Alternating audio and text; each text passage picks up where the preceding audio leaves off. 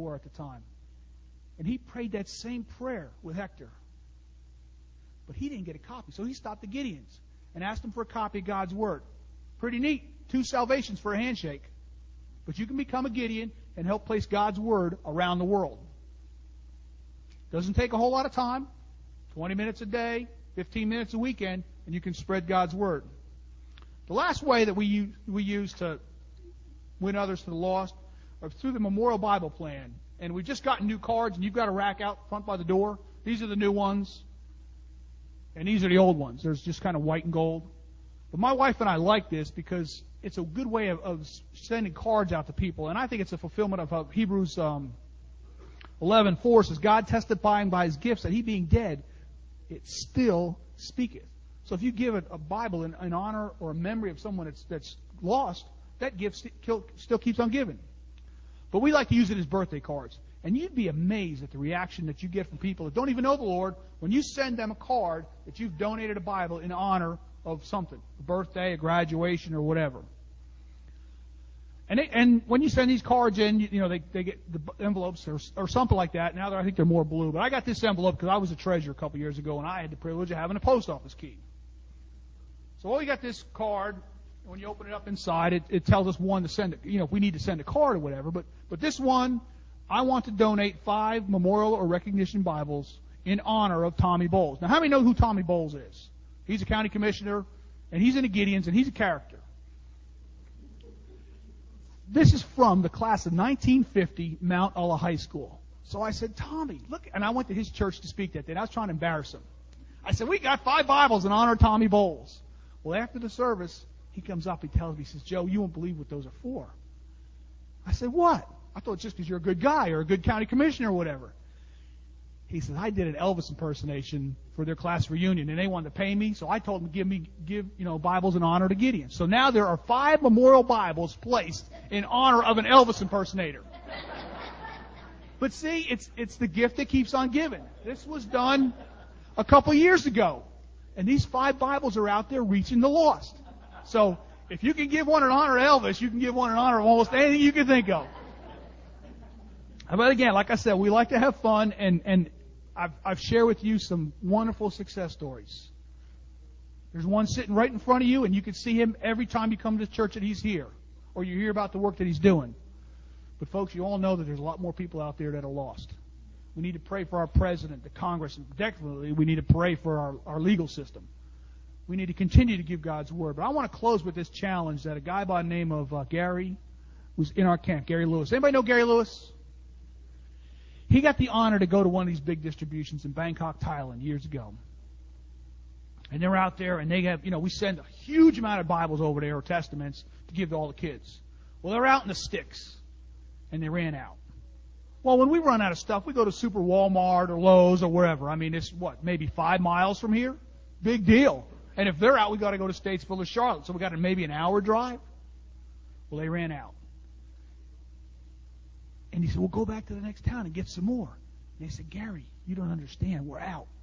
Well, go back to Bangkok and get some more. Gary, we're out. There are no more. And it broke his heart to see these little kids, fifth graders, wanting a copy of God's Word and he couldn't give it to them. So he challenged us, and I'm passing this challenge on to you.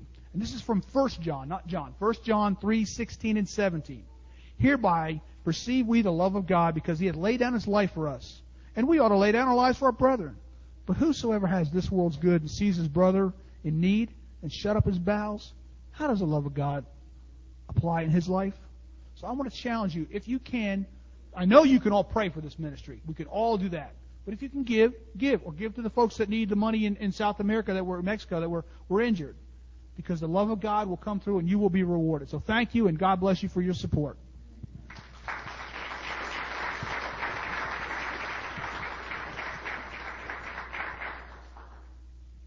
Now just remember, when when we finish today, uh, he's going to be at the back with an open Bible back there, and you can give an offering to the Gideons at that time. Okay?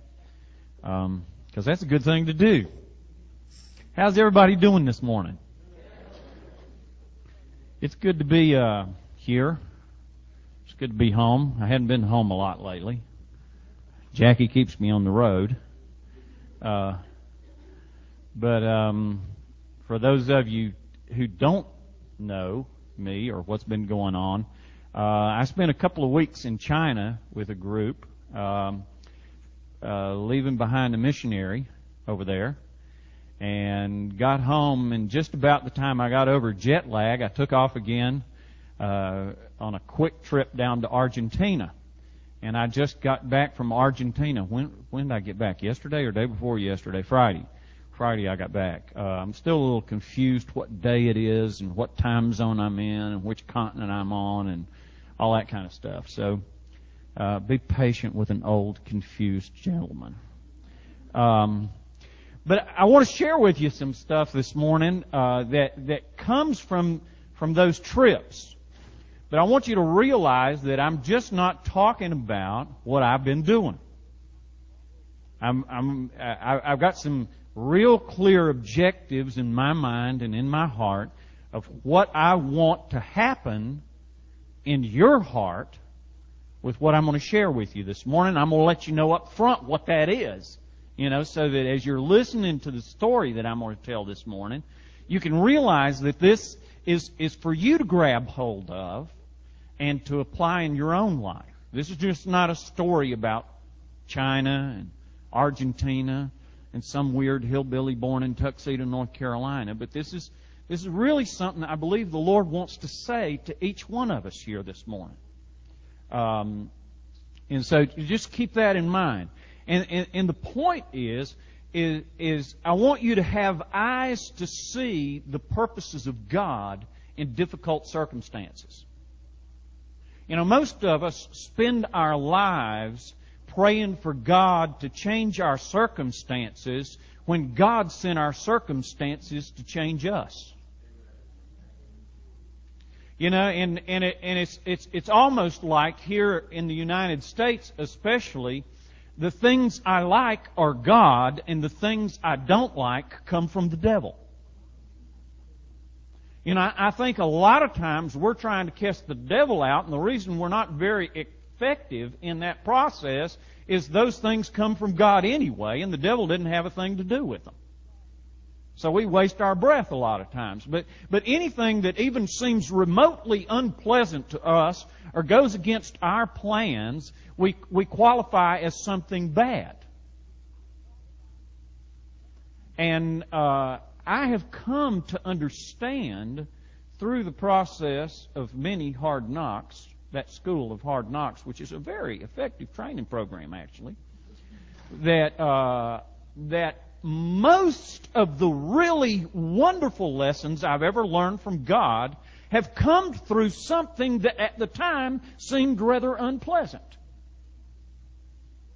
And so I, I want you to keep that in mind. And, and that really is what I'm talking about. Because I'm going to talk about some really big and evil looking stuff that I believe has been used by God for His own purposes. Okay? And those of you who know me think, oh no, he's going to preach from Psalm 33 again. But that's where I'm going to start. Psalm 33. This is like, you know, like one of the key chapters in the whole Bible for me. It's kind of in the middle and it's kind of like what God said to me, so that's kind of what I got to go on. Uh, you get your own key chapter. But this is mine. This thing is, I, I could probably preach for a year, twice a day out of Psalm 33 and never get around to everything the Lord's told me out of this Psalm.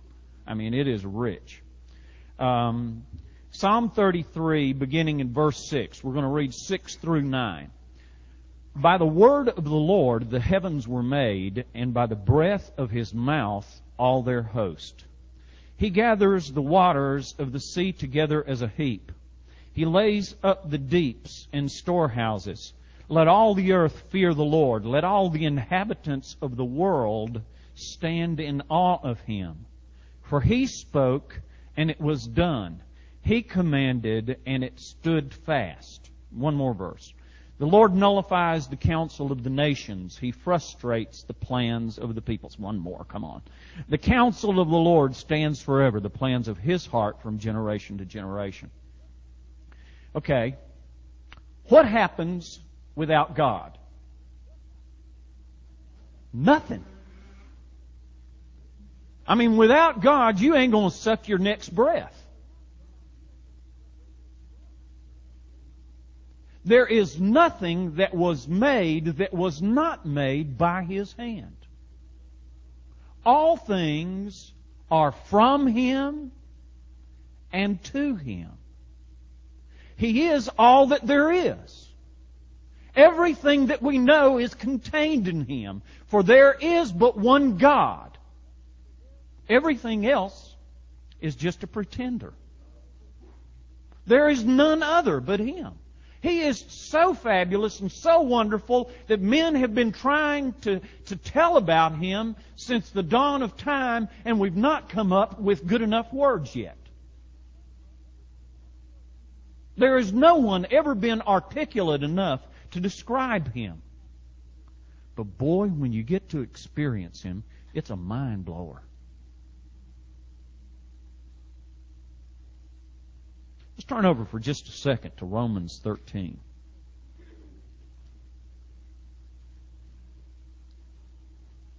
Romans 13.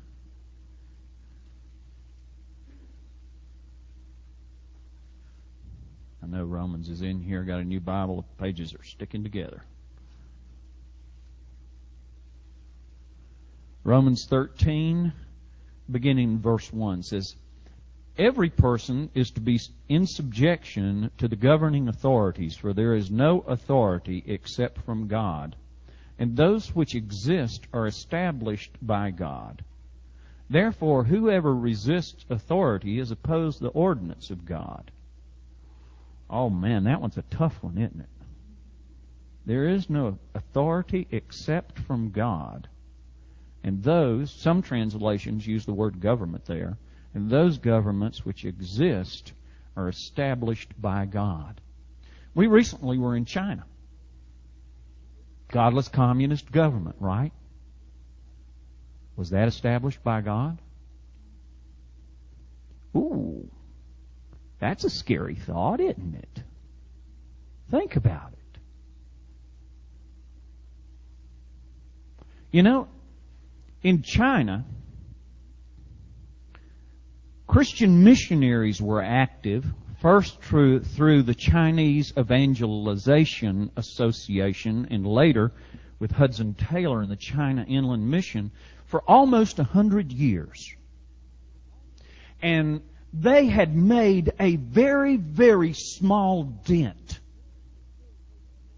in the idol worship associated with Buddhism and Confucianism and Taoism. They were making very small progress. They had worked and labored, and many had sacrificed their lives and the lives of their families. Hudson Taylor buried children and his wife in China. They had sacrificed much, and such a tiny portion of people had actually been converted and come to know Jesus Christ as their Savior. It was as if the Christian prophets were declaring a message, but the people's hearts were so entwined with their idols that they, they couldn't be released from it. They couldn't be freed from it because their heart was given over to idol worship.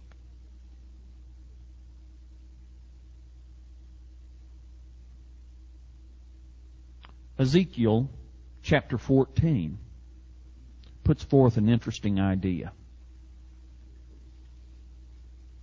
You remember the story of the children of Israel, right? God delivered them out of bondage in Egypt.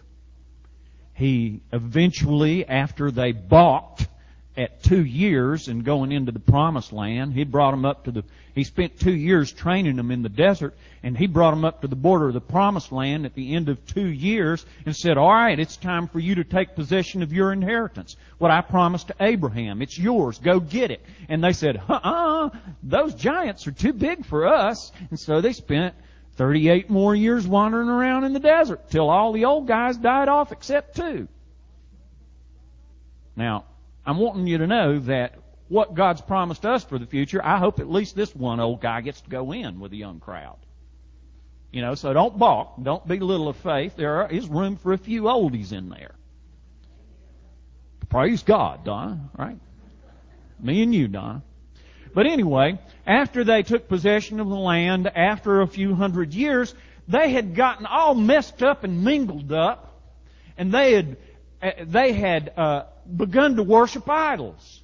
They had accepted things and influences into their midst that caused them to worship idols in their heart. And so God had sent prophets. He had sent messengers to them. And He pleaded with them over and over again, anointed messengers of God. And they wound up killing those messengers. The prophets of old, he, they sent prophets to them and said, repent. And they killed the prophet instead of repenting. And so God said, well, you won't listen to me, so I'm going to have to smack you down. You know, you know, the Lord is a good communicator. Actually, you can measure your ability to hear the voice of God by the size of the two before He has to use to get your attention. He would prefer to speak through you through His written Word. He would prefer to speak to you with a still small voice and a gentle nudge. But most of us are so hard headed, we need to bleed a little bit before we pay attention. True? Or am I the only one in the room he's hitting the head? With the sort of circumstance. So, he says, okay, I'm gonna have to carry you kids off to Babylon. I'm gonna have to knock down your temple. I'm going to have to carry you away for 70 years into a foreign land before you will cry out to me with an honest and sincere heart. And that's where we're at right here in Ezekiel. See, we're up at that point right now. So Ezekiel 14 verse 4 says, Therefore speak to them and tell them, Thus saith the Lord, any man of the house of Israel who sets up his idols in his heart and puts right before his eyes his face the stumbling block of his iniquity and then comes to the prophet, I, the Lord, will be brought to give him an answer in the matter in view of the multitude of his idols. In order to lay hold of the hearts of the house of Israel who are estranged from me through all their idols. You see, God so wanted to possess the hearts of the children of Israel, He was willing to carry them into a godless country and put them in captivity to get their hearts. China was so entangled in idol worship that even though God sent messengers and preachers and prophets and evangelists to the nation of China, she would not listen. She was deceived by the power of the idols that were before her face. And so in 1949, there was a communist revolution. Now, the Lord told me this while I was sitting in the midst of a pagan temple on the side of a mountain. You know, here's little Jimmy Hill, you know, little hick from Tuxedo, North Carolina, and I'm sitting there sitting on a Chinese zodiac stone in the middle of a Taoist temple that was built 600 years before the birth of Christ. And I'm sitting there looking at all these demon images all around me and just worshiping God and having the best time. Because you see, the Bible says we're seated in heavenly places. And that all power is underneath our feet. So, you know, a few Taoist carved images, you know, didn't upset me. I was having the best old time worshiping the creator of all the universe sitting there, you know, and it, you know, I wasn't, you know, just, I was having a great time. That is actually the best tourist thing I ever did in my life. Was hike up the side of that mountain in these old Taoist temples. Man, it was fun. And so I was sitting there and the Lord started speaking to me about these things.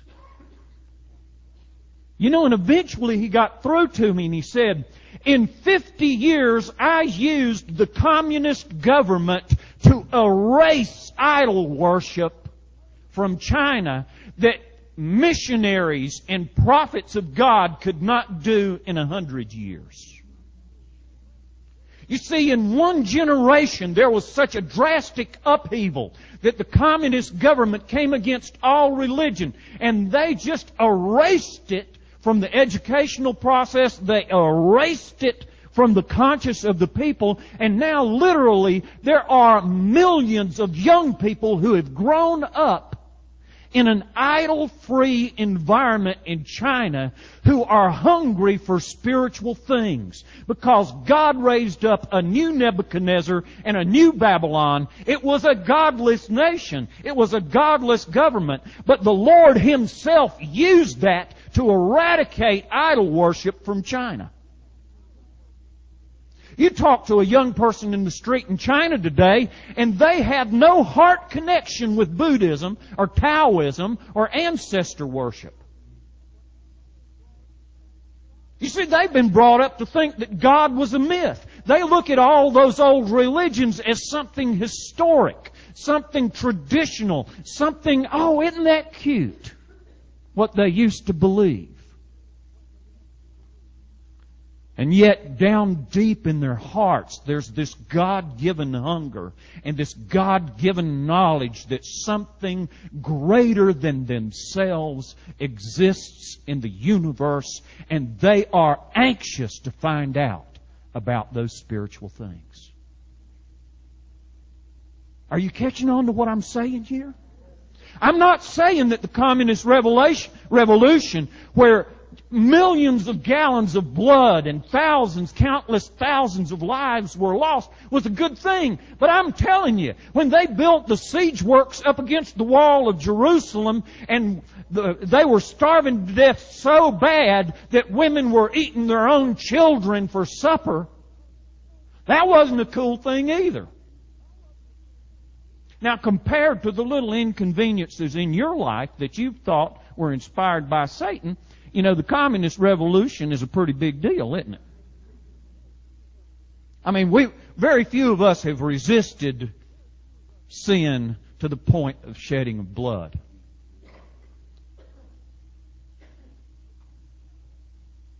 But can you grasp it? Do you see it? Can you buy into that revelation?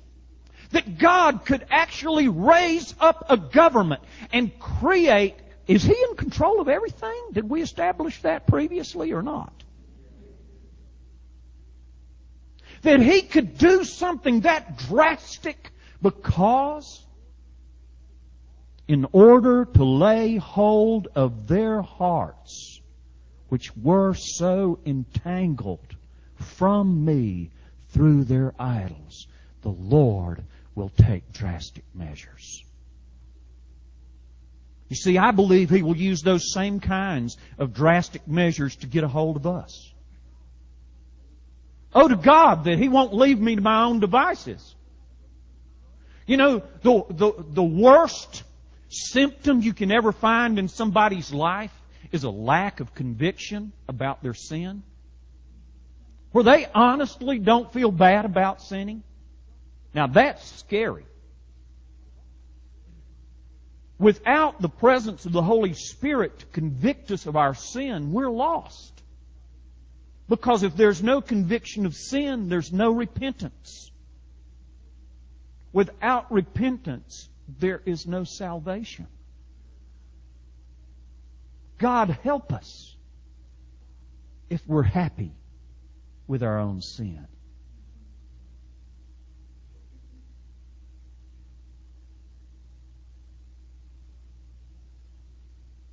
You know, God is fully capable to erase the bad things out of our lives through circumstances if we'll only have eyes to see His hand.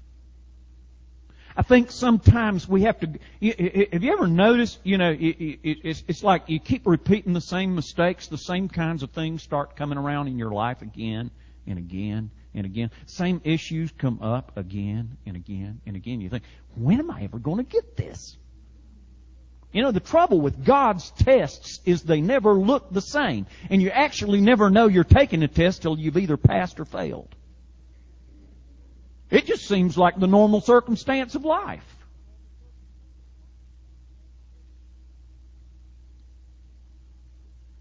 But when you when you get that revelation, if you can buy into how drastic a measure that was that God used to prepare a harvest in China.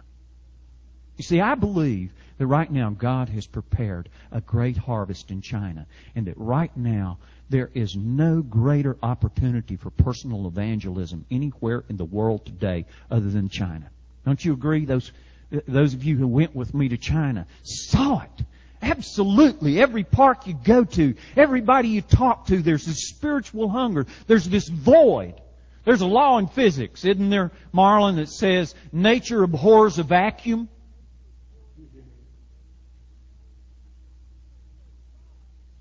And so God, what He did with communism is He sucked all of the spiritual mess out of China. And now there's this vacuum that's needing to be filled. So now is the time to preach the gospel there. It's wonderful to get hold of that, but that's really not my point. Although I believe some of you need to go to China and preach the gospel. We got open doors. You can go there and study Chinese or you can go there and teach English. I told you about Pop.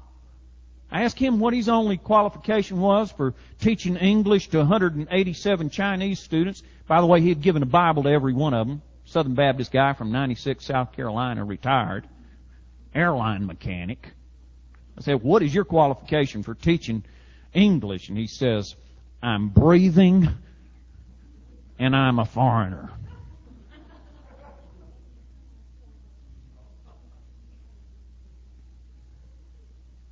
But see, if you can see how God used that whole situation of the communist revolution to prepare a harvest field in China, can you grab hold of it on a personal level? That when things get turned upside down in your own life, God is doing something wonderful. If you can see it in the nations, can you see it in your own life? When you feel like everything that you had your hopes set on, everything that seemed normal, your little comfort zone, all of a sudden gets turned topsy-turvy upside down. Can you see God in it? Or are you still looking for the devil behind every little bush? Because my book says God's in control. That's what it says in my manual.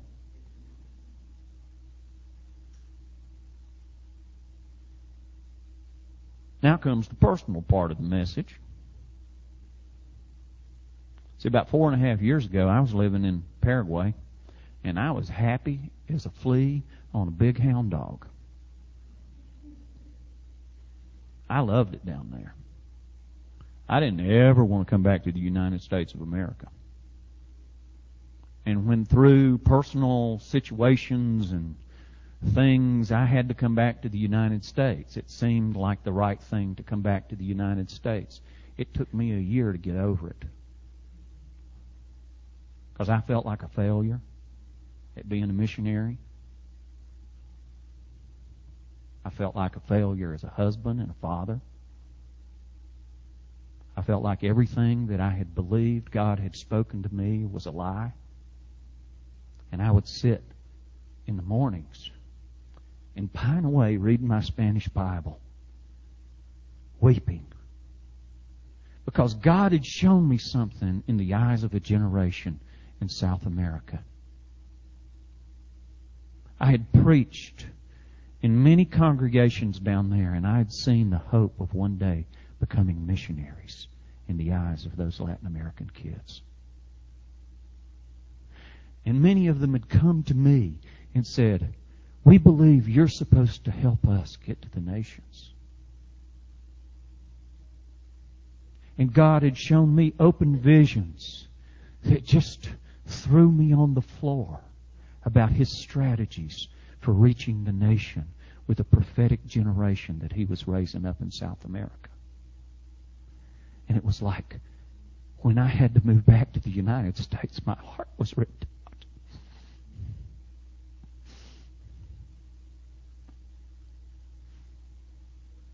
And I tried to be okay with it and go on.